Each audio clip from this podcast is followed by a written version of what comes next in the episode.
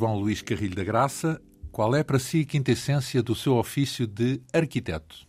Eu penso que nunca se pode falar em arquitetura sem nos referirmos à construção.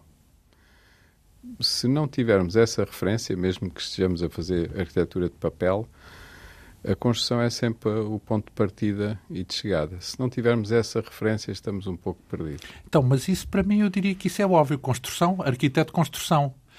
Mas uh, deve estar aí algum significado implícito nessa não. ideia da construção. Não, eu não fujo do que é óbvio. Até acho que é mesmo podemos essencial. construir-nos a partir do óbvio. Uhum.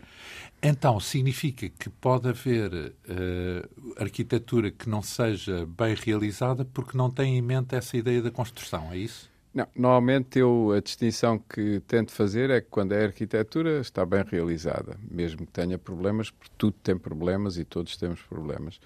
É, se for uma coisa completamente banal, provavelmente não é arquitetura, é construção.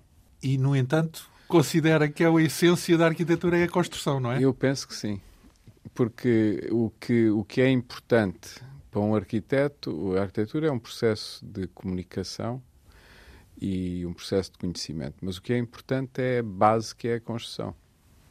Ora bem, vamos conhecer algumas dessas construções que assinou e que lhe deram uh, enorme notoriedade uh, à volta do seu trabalho.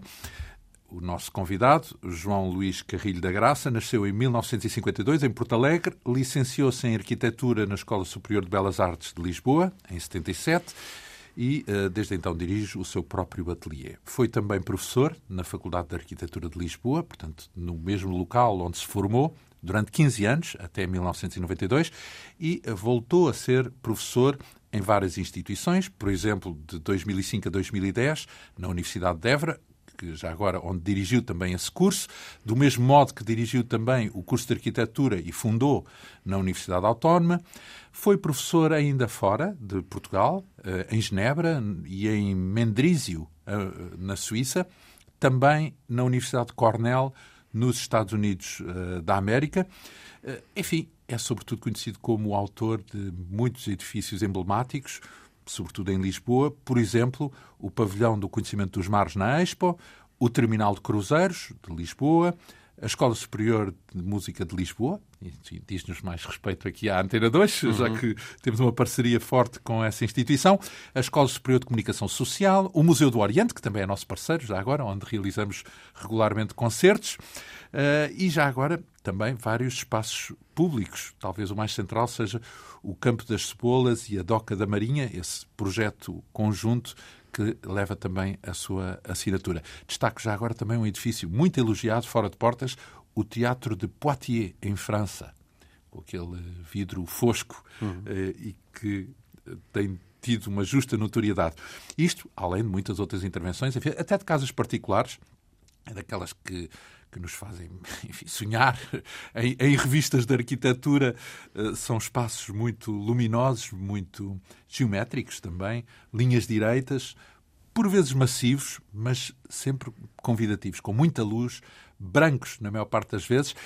E começo por aqui. Será que essa parte do branco é uma costela sua alentejana, já que é de Porto Alegre? É, talvez, acho que é perfeitamente possível ver isso assim. Então, a cor é um, um elemento relevante ou eu penso que é relevante e há muitos casos em que a cor tem um papel decisivo, mas eh, talvez a minha arquitetura tenha sido sobretudo feita a preto e branco, tirando algumas cores ocasionais, em alguns casos. Há bocadinho referi o Teatro Poitiers, que realmente é um vidro despolido, e por trás desse vidro está um amarelo muito, muito forte. E Poitiers não tem a sorte de ter o céu luminoso que nós temos, por exemplo, em Lisboa. Muitos dias no inverno é muito escuro.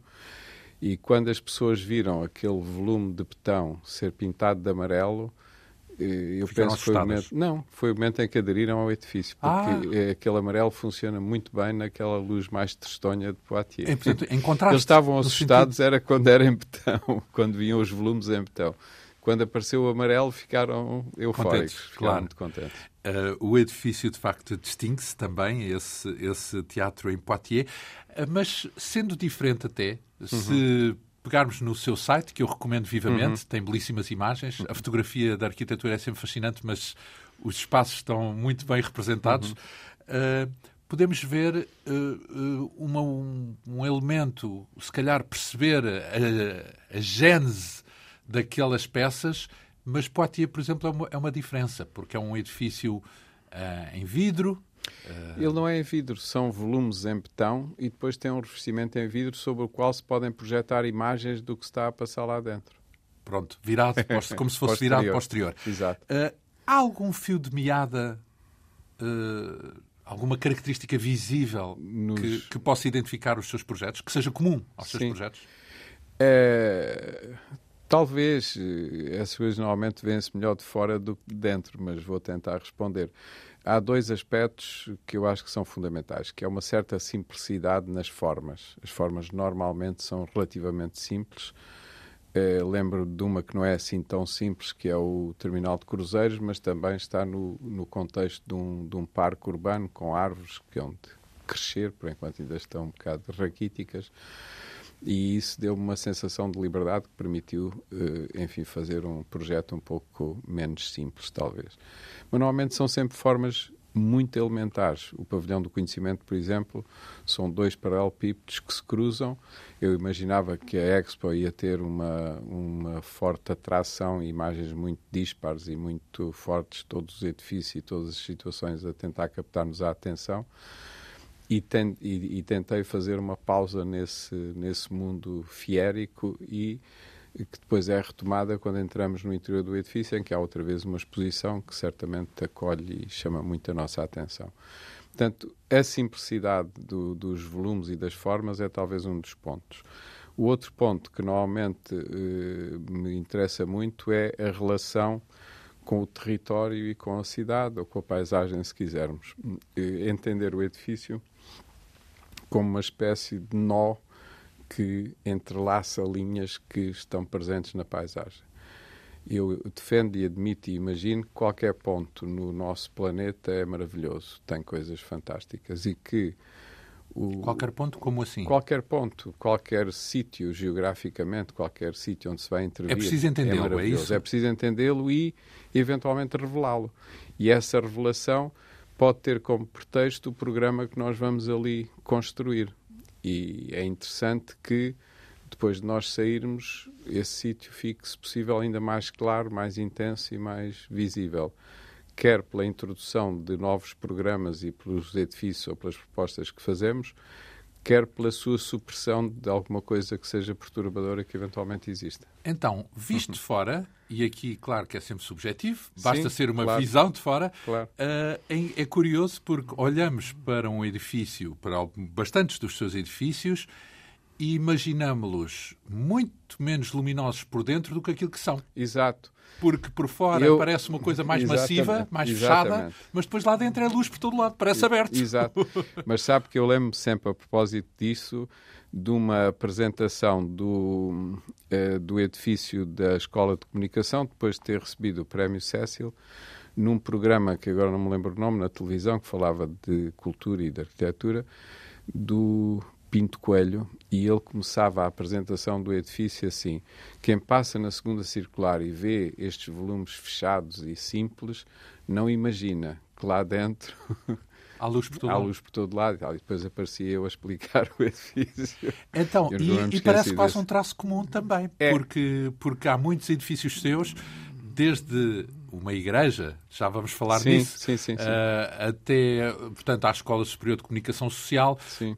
Não a escola imaginamos... de música também. A escola de música. A, a, a escola de música, Depois a Escola um Superior de Música, tal e com qual. janelas enormes. Exato. E, portanto, e lá dentro, aquilo que, numa primeira vista, parece uma coisa Massivo, fechada sobre si, sobre si próprio, na verdade é virado completamente para o exterior e de dentro vê-se vê -se, vê -se, vê -se o exterior o tempo todo, digamos sim, assim. Sim. E o que talvez seja mais diretamente referível ao, aos meus trabalhos, sobretudo iniciais, é uma espécie de oposição entre a massa e pequenos sinais que a põem a vibrar.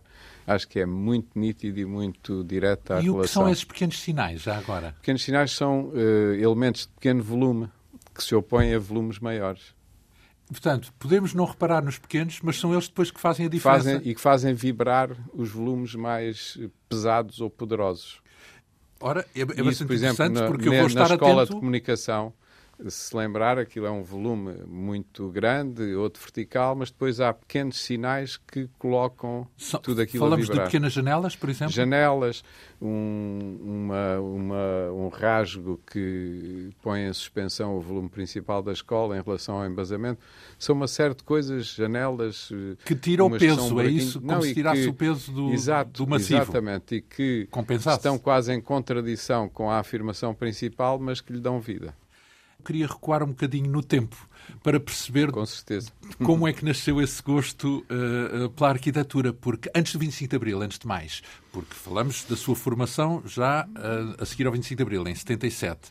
Antes do 25 de Abril, tinha algum antecedente relacionado com... Eu uh, nasci em Porto Alegre e naturalmente fiz o liceu em Porto Alegre e só com 17 anos é que vim para Lisboa para o curso de arquitetura é que durou cerca de seis anos, foi um pouco interrompido pelo 25 de Abril, a escola entrou em crise e teve que se reorganizar, uma coisa desse. Como era normal naquele período? Naquela altura era quase sempre assim, exatamente. Uh, eu, se quer que lhe diga, com toda a franqueza, já me perguntaram inúmeras vezes, mas não consigo explicar porque é que, desde quase pequeno, tive esta atração pela, pela arquitetura e nunca pus em causa, nunca pensei que poderia ser outra coisa. Então, o pai era engenheiro, o certo? Pai, o meu pai era engenheiro. Isso já criava uma certa relação civil. civil. Já criava uma certa relação com a construção. Mas eh, em Porto Alegre havia vários arquitetos e eu sempre tive uma enorme atração pelos, pelos edifícios e pela possibilidade de construir. Podia ter alguma coisa a ver com uh, uma aptidão para desenho? Não. Para traçar eh, linhas simples. Dizem que sim, mas eu sempre fugi um bocadinho disso. Se quer que lhe diga dessa... Do desenho? Da aptidão do desenho? Sim, da facilidade, da facilidade em desenhar. E de eh, tenho, quer dizer, tenho feito desenhos, mas não, não ponho a tónica no, no Não, desenho. e sobretudo as suas obras parecem sempre uh, organizadas com um princípio bastante simples e geométrico pois. que dá a ideia que se podia resumir em três ou quatro linhas. Pois, e, portanto... mas sabe que eu desde o princípio trabalhei sempre muito com maquetes. Uh, naturalmente que os desenhos são incontornáveis, são inevitáveis e eu gosto de desenhar e gosto de, de desenho mas eu dei muita importância sempre às maquetes. Aos volumes, portanto. Aos é volumes e eh, é esta ideia de poder afirmar numa primeira, num primeiro momento uma possibilidade e depois começar a trabalhá-la e o que parece simples pode ser extremamente complexo para conseguirmos responder ao programa e construir o edifício de uma forma intensa. Só que aí eu penso, quando é um, uma maquete, ela destina-se sobretudo àquilo que se vê de fora. Porque uma maquete uhum. para o interior é mais complexo. Também há. mas também se mas faz. Dá, dá, trabalho. Não, mas também se fazem maquetes do interior, mas tem toda a razão. Mas uh, eu normalmente, quando começo a trabalhar, tenho. É de ou... fora para dentro, é isso. É um bocado. Quer dizer, estou a imaginar o que é que acontece no interior, mas estou com ou uma maquete do terreno ou do sítio, ou com um desenho do contexto, e depois começo.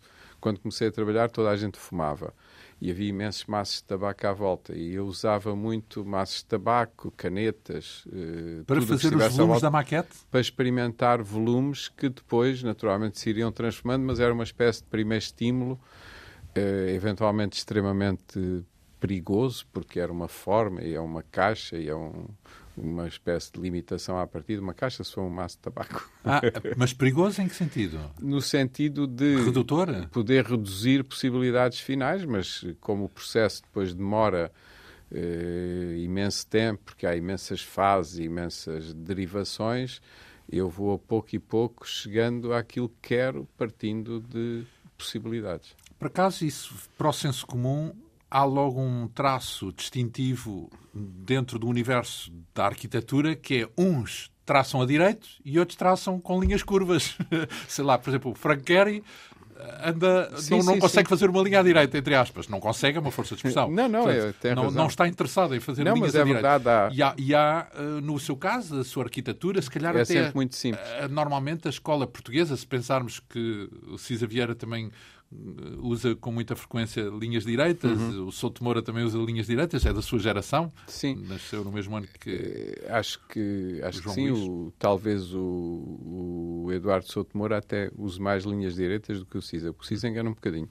São volumes muitas vezes simples, mas com uma certa complexidade formal uh, e muitas vezes com muitas curvas. Se observarmos bem, ele uh, assume, de uma forma fabulosa, as, as, as superfícies empenadas. Sim. Então, mas uh, estava, estava a falar desta questão das, das linhas direitas e das uhum. linhas curvas como uma opção a, a priori do género. Não. Uh, uh, como se quiséssemos fugir, imagino, do barroco. Na música também temos o ornamento claro, claro. e fugir do ornamento, sim, seguir sim. a direito. Não, mas eu, eu percebo a sua pergunta e acho muito interessante porque, na realidade, na, na, neste eh, nesta nossa contemporaneidade há quase duas linhas. Uma que é eh, não só o Frank Gehry, por exemplo, a Zaadi também foi muito importante e muitos outros. Curvas por todo lado. Que têm curvas e que fazem quase um. quase como se imaginássemos que tinha a ver com o movimento, com a natureza tal como nós a observamos, com a forma do planeta e tem um sentido que a mim às vezes me parece quase mimético em relação a estas realidades. E o oposto é o da geometria mais simples. E porquê é que a mim me interessa a geometria mais simples? Há bocadinho falava do construtivismo russo e desta questão de pôr a vibrar.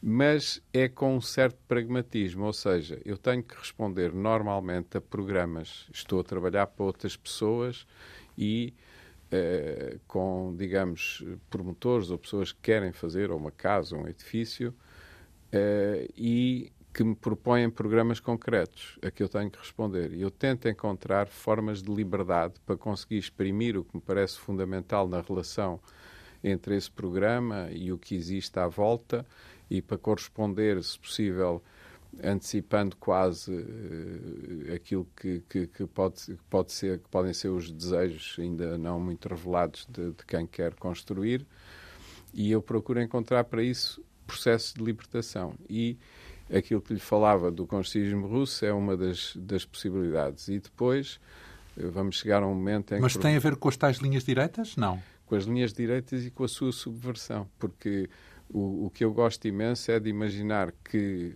um alçado pode ser eh, cego e fechado, mas depois é aberto.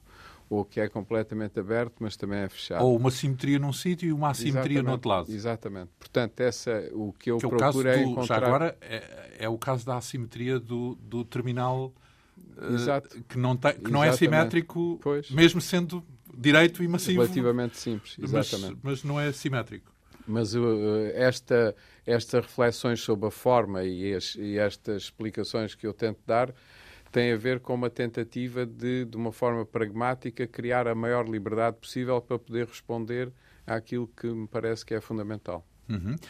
Ora, se pensarmos no início do seu percurso, quem eram uh, as referências para si, aqueles uh, arquitetos que dizia eu exemplo, estava agora a falar, por acaso, dessa, dessa duplicidade, faço aqui um parênteses, uhum. dessa duplicidade eh, ou dessa aparente contradição não é? das linhas direitas, mas depois com alguma disrupção ali no Exato, meio, que pode ser uma linha torta, inclusive. Estava-me a lembrar naquela famosa igreja do Corbusier de Saint-Colombe, porque é exatamente isso. Portanto, hum. aquilo tem tanto direito como de torto, exatamente. se quisermos assim. Exatamente. Portanto, tem muitas assimetrias e, contudo, é muito geométrico. Portanto, claro.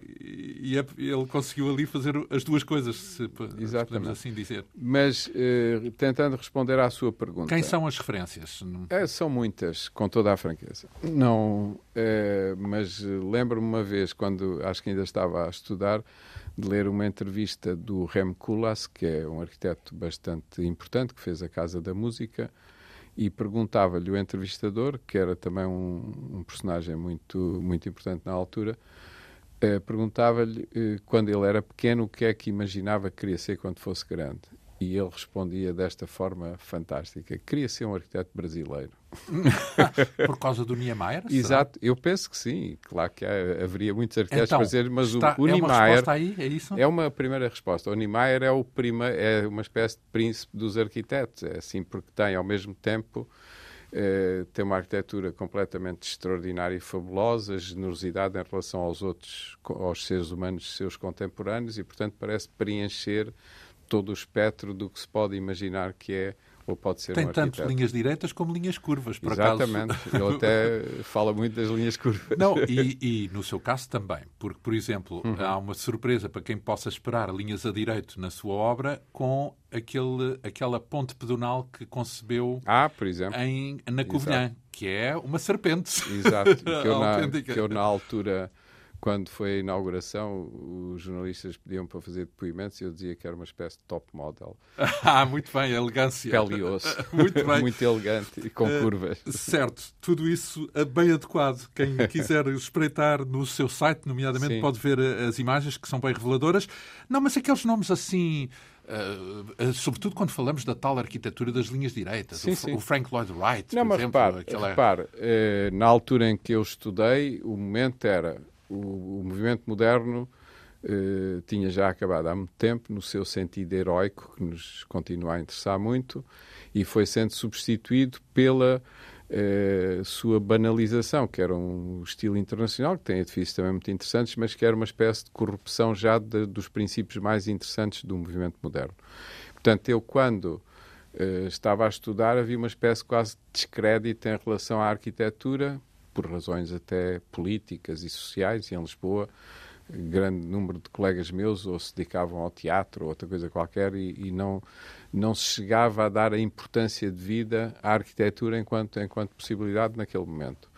E pouco depois apareceu o pós-modernismo, que é uma forma de reação em relação ao movimento moderno, que aparecia como sendo uma coisa muito estrita e muito exigente e sem grandes resultados práticos. O pós-modernismo depois tem N formulações, ele corresponde do ponto de vista eh, filosófico e social a uma situação pós-moderna que ainda hoje nós provavelmente atravessamos, que é, por um lado, a negação e, por outro lado, a aceitação dos princípios do movimento moderno. Os princípios esses do movimento moderno que a mim sempre me interessaram imenso e, e- e sempre pensei que muitos deles ainda estariam vivos no sentido de serem possibilidades que ainda poderíamos concretizar. Ainda tinham que dar, ainda tinham muito para dar. Isso tem a ver com o sentido social da arquitetura e a assunção de possibilidades tecnológicas e práticas que antes não, não existiam e não eram possíveis. Eh, não queria agora divagar muito sobre Sim, estas mas questões. não e sei se- havia nomes que lhe traziam Nomes, essas- claro. esses conceitos, é isso? Claro, não, mas os nomes são, com toda a franqueza, são quase todos, para já, os do movimento moderno. Já falei do Niemeyer, eh, poderia falar até de outros arquitetos da América Latina que sempre me interessaram muito, mas naquele período em que o movimento moderno já estava esgotado, digamos assim, Portanto, quando falamos moderno, Mies van der Rohe, Sim. Corbusier, Exato, portanto, é todo da esse, primeira leva. os grandes mestres, portanto, esse- esses já não estavam praticamente entre nós, nós estávamos já num período de Pós. Pós, Qualquer pós coisa. movimento moderno, exato, e portanto eh, pós eh, arquitetura internacional ou movimento inter, ou, ou estilo internacional, e portanto estávamos pós isso tudo. E há uma figura, independentemente de muitas outras, e eu, por exemplo, gosto imenso da arquitetura, isto são coisas que na altura eram quase polémicas, mas eh, da arquitetura eh, do tempo do fascismo em Itália, tem arquitetos completamente fabulosos, e muitas vezes, quando eu ia fazer, logo no início, eh, conferências em Itália, os meus amigos e colegas, que normalmente tinham uma tendência mais, politicamente mais à esquerda, ficavam um bocado impressionados porque nós, portugueses, conseguíamos pegar sem preconceitos nas enormes qualidades da arquitetura daquele período, que não tem que ser. Vamos cá ver. Há- São havia- edifícios daquele período, Houve um não intelectual durante o salazarismo, foi o António Ferro, Hum. que trouxe alguma dessa estética moderna para a cultura portuguesa e até Hum. Não, para a arquitetura e, portuguesa E até também. muitos arquitetos do período Cassiano do Branco, fascismo. se calhar, Exatamente. é um Mas- exemplo- E, e que são todos e que, normalmente e que toda de a gente esquerda. reconhece eh, como... qualidade, mas nem é tanto nesse sentido. O que os italianos diziam é que para eles aquele período, em termos de arquitetura, era um tabu, porque aquilo era um período tão negativo do Pois. ponto de vista político Era. e social que eles nem queriam falar naquilo. E nós, com certa vontade, com uma certa distância e de uma forma mais abstrata, Puderam os apreciar. arquitetos portugueses apreciávamos e repropunhamos. Isso impressionava-os impressionava muito.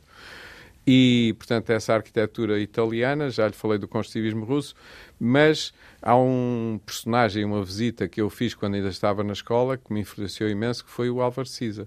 Porque eu estava a acabar o curso, fui ao Porto, andei a visitar as obras dele, depois a fui... Casa do Chá, famosa? Eh, o Salão de Chá da Boa Nova, Sim. a piscina e muitas outras que o já estavam também. feitas na altura, exatamente, que é extraordinário.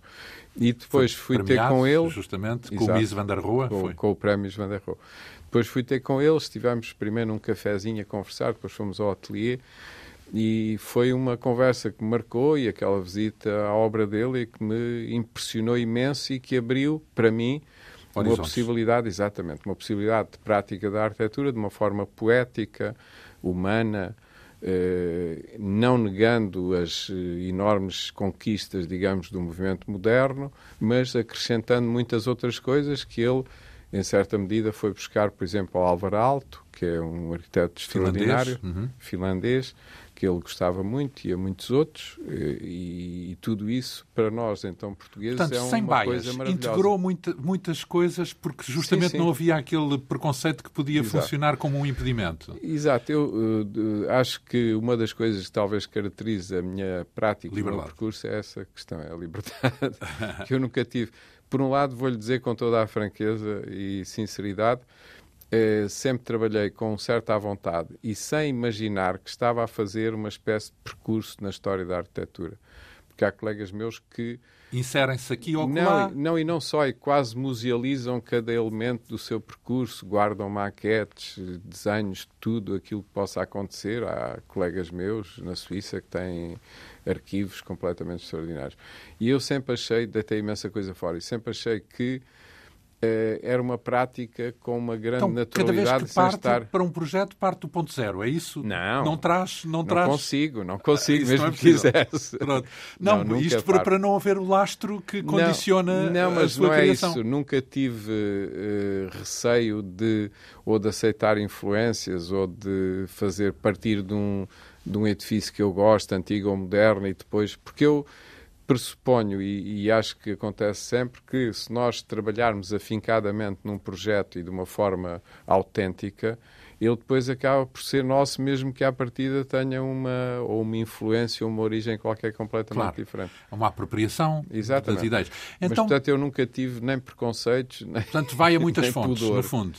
Uh, aquelas que, que, podem servir cada um dos projetos. Sim, acho que sim. Então, uh, mas... Mas não é assim um de uma forma, não é de uma forma completamente consciente normalmente. Não é porque há uma questão, eu há bocadinho abordei, já agora gostava de lhe falar nisso. Disse-lhe que a arquitetura é um processo de conhecimento e eu gosto muito deste conceito e desta ideia. É um processo de conhecimento neste sentido. Do próprio? É isso? De si? Não, do, não, próprio, do lugar. Da, da, realidade que nos envolve. Sim, sim. Nós, através da arquitetura, não só conseguimos comunicar conteúdos que não se conseguem comunicar de outra maneira, e a analogia que explica isto é, por exemplo, a poesia. Nós sabemos que a poesia utiliza uma língua que também pode ser usada na prosa, mas que nos consegue comunicar coisas que só a poesia consegue comunicar. E eu digo isso, isso mesmo em relação à arquitetura, que ela consegue comunicar conteúdos que só a arquitetura consegue comunicar e que são irrepetíveis. Mas em relação à questão da, da, do processo de conhecimento ou da investigação, é porque qualquer projeto é o iniciar de um processo de investigação sobre um sítio, sobre possibilidades de utilizar materiais, sobre maneiras de organizar o espaço e de o conformar. E, portanto, é um processo que se inicia e que eh, por absurdo, eu tive um professor muito engraçado, que eu respeitava imenso, mas que dizia assim: para ser arquiteto, isto era para ir no primeiro ano, e nós ficávamos boca aberta a olhar para ele. Para ser arquiteto, para começar, é preciso ser um bocado estúpido. E nós, mas porquê? então. Porque tem que se tomar decisões. Se nós podemos passar a vida inteira a trabalhar sobre uma possibilidade de fazer um edifício assim ossado e de, de abrir para aqui ou para ali. Mas nós temos que tomar decisões e as decisões são, por definição, estúpidas. Isto era o que ele dizia. Então, mas em que sentido? Só para entender melhor o no conceito. No sentido, repare, imagine o seguinte... Repentista, é isso? Não, portanto? não, não, não. Eu gosto, gosto imenso deste, deste conceito, espero conseguir explicá-lo bem. É, há até um livro do Thomas Bernard que eu gosto imenso, em que há um escritor, um investigador, que está a investigar sobre um músico italiano. Agora não me lembro do nome desse, desse livro. Uh, e ele é o maior especialista mundial nesse, nesse, nesse músico italiano e está a investigar, investigar, investigar. Vive sozinho. E depois, quando ele está mesmo praticamente a largar o livro para publicação, recebe normalmente a visita da sua irmã que lhe estraga completamente a vida, porque é uma pessoa extremamente feliz, casada com um senhor riquíssimo, com imensos filhos e em que tudo corre bem. E a irrupção daquela irmã no universo deste estudioso, estudioso solitário é uma, um transtorno e uma revolução incrível. E ele depois dela se ir embora, tem que recomeçar outra vez a investigação. Isto para dizer que nós podemos, a propósito de uma casinha, imagino que me encomenda um projeto para, para si, de uma casa, não sei onde, no, no Cabo Especial, uma coisa Sim. qualquer. E eu começo a investigar o Cabo Especial e as possibilidades de construir a casa, as várias tecnologias, e depois tento conhecê-lo a si e à sua família e a maneira como a casa vai ser vivida. Isto pode ser um processo que dura uma vida inteira. E é por isso que este meu professor dizia: é preciso ser um bocado estúpido, é preciso tomar decisões. Para impedir. Ah, já Para percebi. não prolongar até ao já infinito percebi, porque, a investigação e o processo. Prático, do ponto de vista prático. Claro, e, e, até humorístico. Ele dizia isto a brincar. Era Ou seja, até eh, para, de, para de estudar. Exato, Toma não, uma decisão, não é? Porque tem senão, que tomar senão decisões. nunca mais, senão nunca mais Exatamente, parava. tem que se tomar decisões. Em algum vale momento vai falhar alguma coisa, e, em suma. E quando se tomam essas decisões num processo destes, eh, imagina tal casa para si no Cabo Especial, eu tenho que tomar decisões, mas podia continuar a vida inteira a estudar tudo o que fosse possível até chegar à Sim, solução verdadeiramente ideal, exatamente. Sim. Pois pode é criar a tal, com, essa, com esse estudo, criar uma entropia tal que depois não consegue fazer nada. Ou não, mas não podemos é imaginar que isto é um modo de vida. Ou pois seja, claro. é uma possibilidade. Tem que se fazer uma casa, não é? Exato, é uma possibilidade que é assim, se não houver problemas materiais e houver um entusiasmo enorme por fazer uma única casa num certo sítio, nós podemos levar até ao infinito esta espécie de investigação. Claro, então num certo sentido é um pragmatismo, vá, que é preciso ter Exato, no, para ser no, arquiteto no é fim de preciso, contas. completamente, é preciso ser muito pragmático mesmo. Sim, quase porque chega um momento filosoficamente pragmático. Tem que se atalhar, Exatamente. digamos assim. Mas repare que é muito interessante para mim imaginar que a arquitetura é um processo de conhecimento que eu começo, por exemplo, a, a olhar para aquela zona que falou há bocadinho do Campo das Cebolas, da Oca da Marinha. Mas depois é preciso fazer. E chega um momento Tem onde... sempre que se fazer, Pronto. mas eu posso continuar, depois aqui vamos fazer arqueologia e eu aprendo mais uma série de coisas. E depois eh, verifico, será que estou a fazer bem?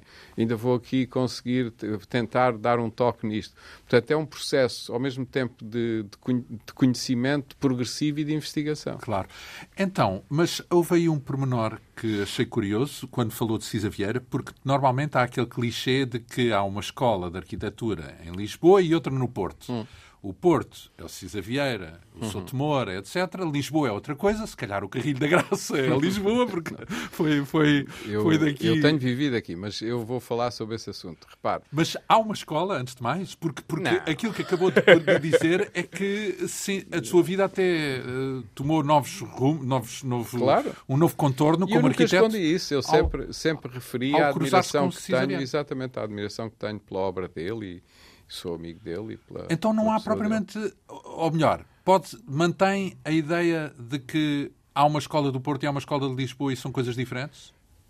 Eh, talvez, mas eu vou queria falar sobre isso. Repare, eh, normalmente o arquiteto Cisa, quando fala da escola do Porto, até diz que ela foi fundada por uma pessoa de Lisboa, que foi o Carlos Ramos. Mas na realidade, eu acho que, sobretudo, as duas personalidades muito fortes e muito produtivas que são o Álvaro Cisa e o Eduardo Souto Moura marcam de uma maneira extraordinária a arquitetura no Porto. No Porto porque são do Porto. Mas é uma escola? Ou seja, os arquitetos que, que, que, lá aprendem acabam todos por ter algo em comum, ao contrário, e os de Lisboa talvez, outras características talvez, em mas comum? repare, eu sei, eu tenho imensos amigos no Porto e considero imensos os arquitetos do Porto, para além do, do Álvaro Cis e do Eduardo Souto. E poderia reconhecê-los uh, blindfold test? Isto talvez é, num não. teste... Talvez não, talvez não, porque repare... É as obras, a obra do CIS é muito singular e, tem, influencia quase todo o planeta. A do Souto Moura também está próximo disso, é extremamente importante e interessante para muita gente. Depois, os outros, os outros arquitetos não seguiram Uh, Os outros do Porto, é isso? Do Porto. Não seguiram, digamos, completamente... A cátedra... Uh... Exato, o trabalho do Álvaro Siza, porque ele é tão singular que é quase impossível de repetir ou de do que é que seja.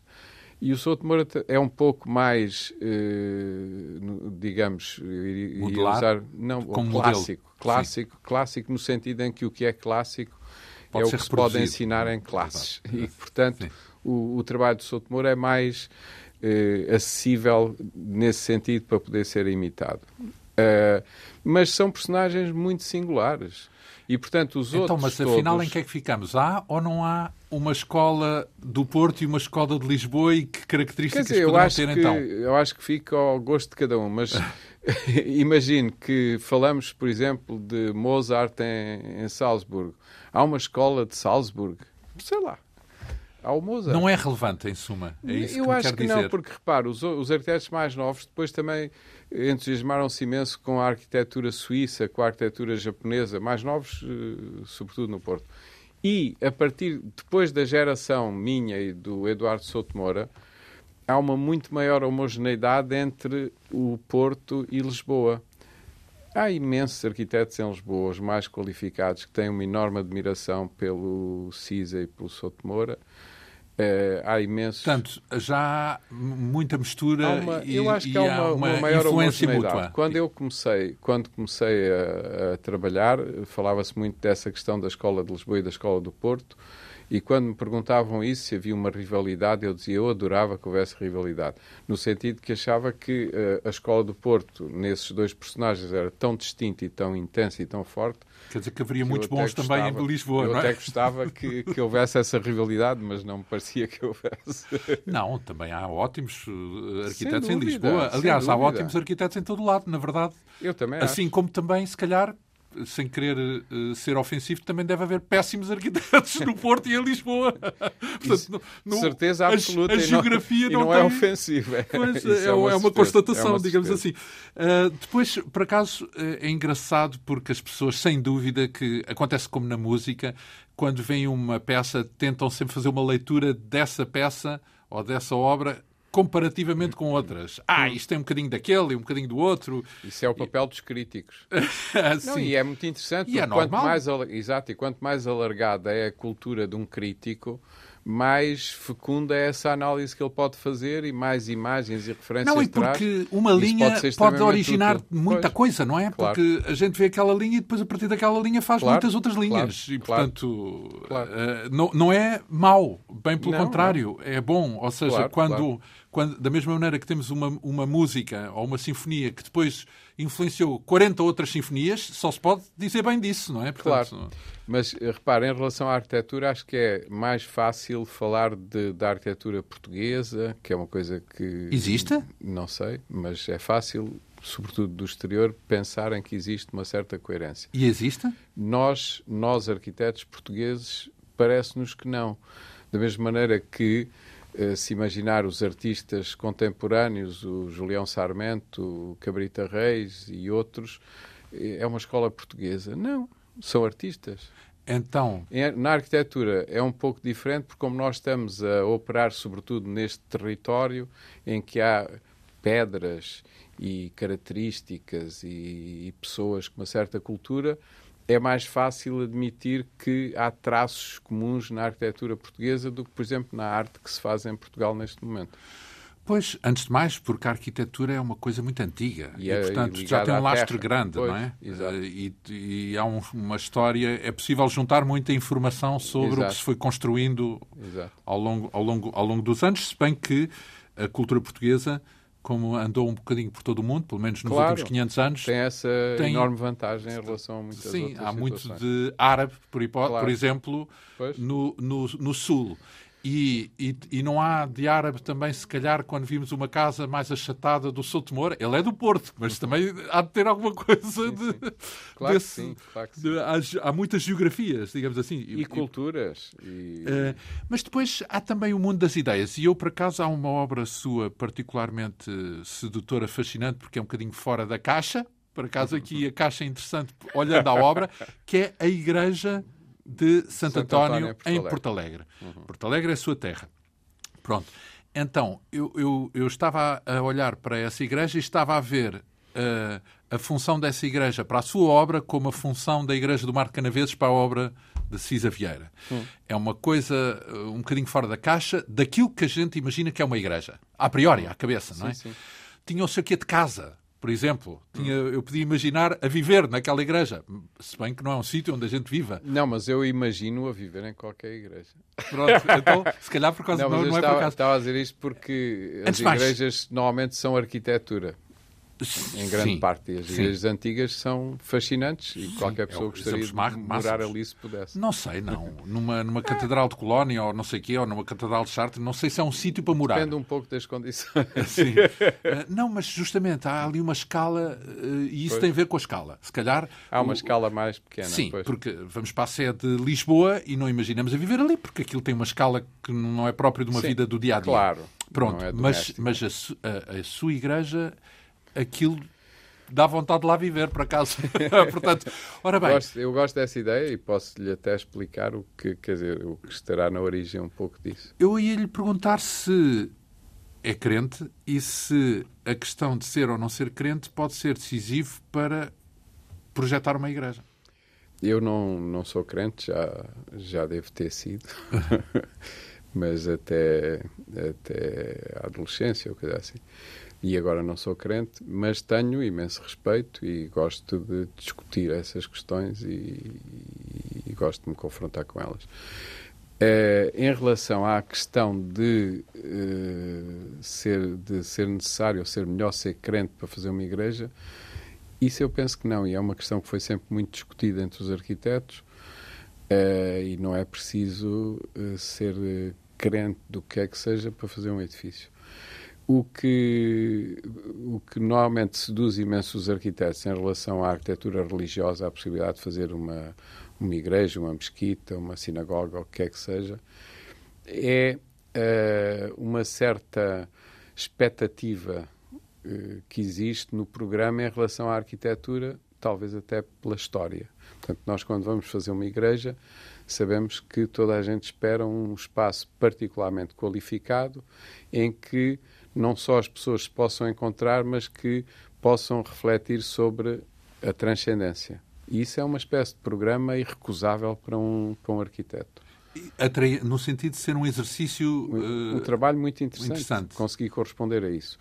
Neste caso da, da Igreja de Porto Alegre, eu já tinha feito uma, uma cripta na, em São Paulo, na, na Igreja de São Paulo, em São Paulo, em Macau, na Igreja de São Paulo, eh, que durante as escavações arqueológicas descobrimos eh, o túmulo do fundador daquele colégio jesuíta, eh, que correspondia à Igreja de São Paulo, mas mesmo antes disso eu já tinha antecipado que estávamos num promontório e, portanto, iríamos encontrar pedra e acabei por fazer uma cripta para os, as relíquias dos mártires jesuítas no Japão, que entretanto foram transportadas para Macau, Uh, e essa cripta tem um confronto com uma pedra e com uma luz que vem de cima, zenital, e eu achei que aquilo era uma conjugação muito, muito forte, porque estávamos perante uma espécie de raiz, que é a pedra com que nos confrontamos, e a luz que vem de cima, e aquilo realmente funcionou muito bem, existe.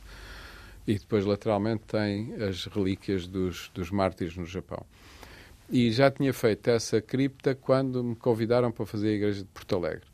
Porto Alegre, eh, não sei se conhece, mas talvez. Minimamente? minimamente. Tem, eh, é construída assim numa espécie de promontório. Uma colina, sim, no fundo. Sim, não uma colina, não, um planalto. Depois, uma espécie de pequeno planalto e depois olha para um, para um vale e segue por aí adiante, mas é mesmo em frente, assim numa espécie de encenação, está a Serra da Penha, com uma capelinha, que é, chama Serra da Penha, mas é uma pequena montanha, que é coroada com afloramentos rochosos de quartzito, que é uma pedra, podemos dizer, um pouco próxima do granito. E esses afloramentos rochosos aparecem em toda a paisagem à volta de Porto Alegre e mesmo ao lado desta igreja. E então eu imaginei, a igreja está num bairro social, sem, sem grande qualidade arquitetónica, digamos, mas eu imaginei que se escavasse iria encontrar a pedra. E esse movimento de escavar de nível e encontrar a pedra é o fundamental. E a pedra está depois por trás do altar. E entre o altar, o presbitério e a, e a pedra há um tanque de água, onde está a cruz. Mas eu segui à letra as instruções do Vaticano II em relação à construção de uma igreja, eh, que eu percebi depois e ainda hoje percebo e, e, e me confronto com isso, não são aceitos universalmente por toda a gente na igreja. E essas instruções são muito radicais. Eu gostei imenso, li num livro. Uh, Tais como? Instruções de que tipo?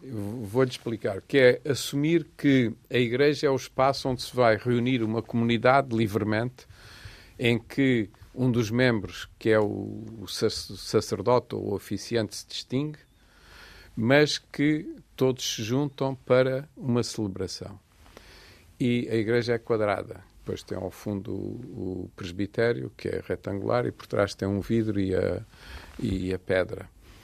É, uma das coisas curiosas é que o nosso olhar desde a rua ao fundo atravessa o espaço todo da igreja, porque tem dois vidros e depois a rocha. E, portanto, até da, da, da rua se vê a certo. rocha lá ao fundo.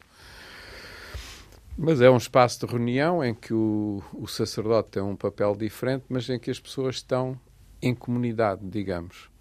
E então eu pensei que o facto da igreja ser quadrada e ter esse sentido quase doméstico, como referi muito bem, era muito interessante. E o princípio da, da celebração começa com uh, o, o, percurso entre a sacristia e o altar e, teoricamente, segundo esta, as instruções do Vaticano II, uh, o altar está despido, neste caso é uma mesa de madeira quadrada, e é o, o, o sacerdote que põe a toalha e que põe o, o cálice e as, os vários elementos com que vai celebrar a missa. Eu gostei imenso desta descrição. Então, tentei que a igreja fosse o mais simples possível, muito elementar, e ela é tão simples que às vezes quando a mostro em conferências perguntam-me se é protestante. Eu normalmente digo, que não, digo que não, que não é assim que não, não é muito porque, protestante. Porque a arquitetura, o universo católico está, Exato, está, está cheio de é mais, imagens. Sim, sim. É, ele tem uma imagem, uma imagem lindíssima que é um Santo António antigo que felizmente foram buscar e que eu, que eu gosto imenso. E depois tem a cruz lá fora e tem, eh, enfim, outros elementos que foram juntando e que eu tenho dificuldade em Então, mas eu por acaso criticar. acho que, é que o lado espiritual do edifício deve muito à sua simplicidade também. Sim. Ainda que não seja linear, no sentido pois. em que tem muitos elementos de que não estamos à espera, pois. mas continuam, porém, a ser simples e por isso pois. talvez muito intenso. Portanto, é um edifício que dos tais eh, que se estranha, porque não é uma igreja padrão, chamemos-lhe uhum. assim, mas depois entranha muito facilmente. Portanto, dou-lhe aqui os meus parabéns. Muito obrigado. Não me compete aqui a juizar obras, obrigado. mas, não, mas é, é fascinante. Não, eu pergunto-me se nunca houve a tentação de alguém o convidar e a tentação de aceitar um trabalho mais próximo da política, porque há arquitetos que trabalham em autarquias, por exemplo. Sim, sim, sim. Não, eu quer dizer, já fui várias Soldado. vezes convidado, mas repare, eu sinto uma enorme responsabilidade em relação àquilo que já fiz e àquilo que posso vir a fazer. E nunca conseguiria desviar-me desta linha de trabalho e de pensamento. Porque, repare, é como se tivesse 200 edifícios construídos em Portugal e todos têm problemas. Um quer ser ampliado, o outro tem que ser restaurado, que aliás é uma coisa que eu adoro, devo dizer. A restauração de edifícios? Dos meus. Sim. Não porque eh, tenho... Mas e o que tem isso a ver com a autarquia? Eh, em que sentido é que isso era incompatível com a função de... Era porque, repare, um, um autarca é um político e, e, e tem uma missão que eu respeito imenso, mas que tem a ver com o poder, com a política. Ah, sim, não mas tem a ver, a ver com a arquitetura. Com mas podia ter, mas há arquitetos que trabalham não, mas nas é que eu já tenho como arquitetos. Não, mas não é isso. Repara, não, mas isso já não é política. Não, não. Falamos, por exemplo, lembro do arquiteto Manuel Salgado, que era... Ah, não, mas isso é, é um pouco diferente. Repara, o arquiteto Manuel Salgado eh, era um vereador, feito, pronto. Era o vereador, e apesar de ter feito imensos edifícios, sempre teve uma visão muito interessante sobre a cidade, sobre a cidade de Lisboa e as cidades em geral, e dedicou-se muito ao urbanismo e ao planeamento. E isso não era foi... viável para si? Um trabalho Não era interessante. Não? Viável seria, mas não era interessante porque, repare, eu tenho já construí estes edifícios todos que me estão sempre a trazer possibilidades e problemas e quero construir outros. E, portanto, não... Já ocupado. Meio... Estou ocupado, estou completamente ocupado. Mas, ah, sim. mas completamente não... Devo-lhe dizer que, francamente, que já várias vezes fui sondado nesse sentido. Se tivesse sido aos 25 anos, poderia até pensar duas vezes. Neste momento era só o que me faltava. Ah, pois, bem, ainda, também ainda bem para nós. Vamos, vamos acompanhando as suas obras. Muito obrigado. Aqui obrigado. a experiência de João Luís Carrilho da Graça, arquiteto, um dos mais premiados, também dos mais intervenientes da arquitetura portuguesa contemporânea. Muito obrigado por esta vinda aqui à Rádio Pública. É uma quinta essência, hoje com o apoio técnico de Leonor Matos, produção, realização e apresentação de João Almeida. Nós regressamos dois oito dias. Bom fim de semana.